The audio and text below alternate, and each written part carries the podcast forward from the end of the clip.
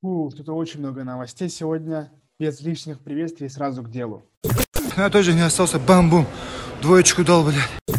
На прошедших выходных прошел турнир UFC 261, в главном бою которого вновь столкнулись Кемару Усман и Хорхе Масвидаль. Как мы знаем, это уже второй их бой. Первый бой прошел в июле 2020 года, а, где поначалу Усман должен был биться с Гилбертом Бёрдсом, но Бёрд был вынужден сняться с турнира, и поэтому на замену нему вышел Хорхе Масвидаль на коротком уведомлении. Камару уверенно взял этот бой, уверенно победил, но Хорхе и его фанаты все спихнули на короткое уведомление, то, что Хорхе был не готов. И теперь UFC устроили им реванш. Итак, что же было в самом бое? Первый раунд уверенно взял Усман. Он пробивал дальние удары, затем провел тайкдаун и повалял Хорхе. Затем они поднялись, еще парочку ударов, и раунд закончился. И во втором раунде случилось просто невообразимое. В начале второй пятиминутки дальний прямой удар от Камара Усмана, и Хорхе Масвидаль падает. Бой заканчивается, Камара Усман вновь защищает свой чемпионский пояс. Но опять вырывается персонаж нашего прошлого выпуска Джейк Пол. Он сидел в первых рядах во время этого турнира и наблюдал за происходящим. И их конфликт с Дэниелом Корме перешел из Твиттера в реальную жизнь. Но это был просто разговор на повышенных тонах, и ничего больше этого не было, хотя они обещали друг друга там что-то не нокаутировать в Твиттере. Вот как прокомментировал данное событие глава UFC Дана Уайт. Я говорил об этом раньше и скажу еще раз. Этот парень проделал хорошую работу, нашел возможность для зарабатывания денег. Молодец. Вы, ребята, постоянно о нем говорите. Задаете вопросы. Он привлек внимание Дэниела Кармье. Видимо, что-то он делает правильно. Он нокаутировал парня с НБА, которому 40 лет, и который был на 15 килограммов легче. И я даже не знаю, что думать о его бое со Скайном. Вся эта хрень просто в голове не укладывается. Ну ладно, молодец. Хватай деньги, пока можешь, малыш. Да, на все это есть спрос. Но это не то, чем я занимаюсь. Люди хотят видеть это, и это здорово. И этот парень сделает пару баксов, пока все это не закончится. Но это не то, чем я занимаюсь. Я занимаюсь тем, что произошло сегодня. А сегодня произошло вот что. Мы полностью распродали арену, это был аншлаг, и те цифры, о которых говорит Пол и Триллер, это звездеж. Дерьмо собачье.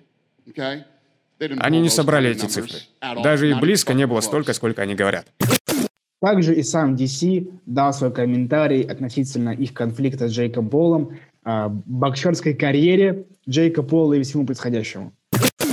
А то, как он говорил с Вудли, это вообще было ни в какие ворота. Это-то меня и взбесило, после чего тот парень начал на меня наезжать. Но реальность такова, и об этом все знают. Мы же уже не новички в этом спорте все-таки. Бойцы без имени постоянно тебя вызывают, но ты им не отвечаешь. И я, конечно же, не стану биться с каким-то пацаном с Ютуба. Это было бы глупо. Я дрался за звание чемпиона мира, и в бою я просто убил бы этого парня.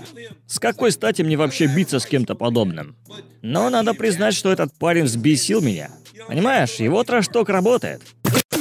UFC объявили о том, что, скорее всего, в скором времени мы услышим объявление боя между Ником Диезом, вернувшимся на тропу войны, так сказать, и Хавзатом Чимаевым. Вот как прокомментировал данное событие Хавзат Чимаев. Не знаю, в курсе ли ты, но вот на прошлых выходных о тебе уже говорили. Когда на пресс-конференции Дану спросили насчет возвращения Ника Диаса, сразу же вспомнили о тебе. Ну и он ответил, может быть, что сам ты думаешь, подрался бы с Ником Диасом? Ну, конечно, он же легенда, брат. Его в мире ММА все знают. Они хорошие бойцы, строят из себя бандитов. Хороший бой получился бы, если он захочет, конечно. Ну а теперь к уже утихомирившемуся конфликту между Дастином Парье и Конором Макгрегором. На одном из своих интервью Дастин Парье сказал, что если этот конфликт был по его вине, то что он написал это на эмоциях, не уследил и так далее. Вот именно его слова на этот счет. Одной из фишек второго боя были хорошие отношения между тобой и Конором.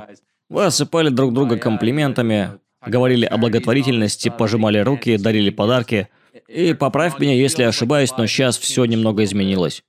Хочу спросить тебя про тот твит, где ты говорил о том, что Конор не перевел деньги на благотворительность. Расскажи со своей позиции, что там было на самом деле, потому что я этого найти нигде не смог. Что там произошло на самом деле? Ведь ты писал, что ваша команда пыталась связаться с командой Конора по поводу этой суммы в полмиллиона, но ответа не было. Что там было? Ты знаешь, сейчас, когда все это уже в прошлом, я бы хотел, чтобы, наверное, так оно и было, потому что вся эта история с моим твитом, это была моя вина, потому что я написал его на эмоциях.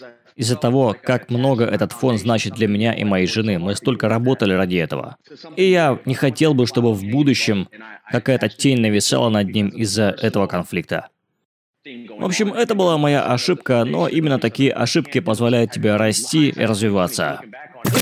Что ж, это было все на сегодня. На связи был экспрессивный Кузар, подкаст-шоу «Бам-бум двоечка». Всем удачи, всем пока.